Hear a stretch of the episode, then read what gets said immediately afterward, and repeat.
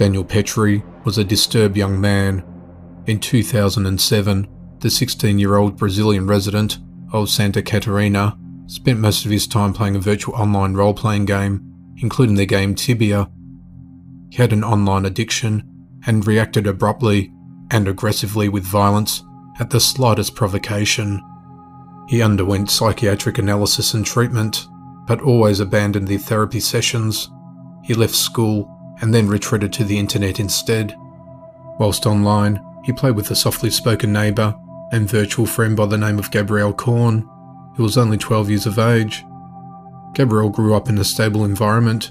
He was a dedicated student and was polite and friendly to everyone he met. Despite the four year age gap, they often talked and acted like friends. Gabriel's parents felt uncomfortable with him associating with the troubled and rebellious teen, and with good reason. At some point during the game, Daniel lent Gabriel some in game currency. This was not real money, but 20,000 Tibia funds. Daniel made a claim on the funds that Gabriel had promised to pay back, but instead, Gabriel decided to ban him from his contacts. Daniel became furious and totally flipped out. He felt cheated and now he was blocked, so he took matters into his own hands. On the 27th of July 2007, he made his way to Gabriel's house, who was home alone, and confronted him. He rang the bell, and Gabriel agreed to let him in. Daniel immediately knocked him to the ground and started beating him brutally. He dragged Gabriel to his bedroom, where he raped him. As he cried and screamed, he threatened to tell his parents. Daniel wanted none of that and decided right there and then that he was going to die. An enraged Daniel continued abusing him, causing blood to splatter all over his bed sheets. He then grabbed a cable, wrapped it around his neck, and started squeezing the life out of him until he passed out. Daniel then decided to dispose of the supposed corpse in an overhead open hatch that led to an attic located in the hall.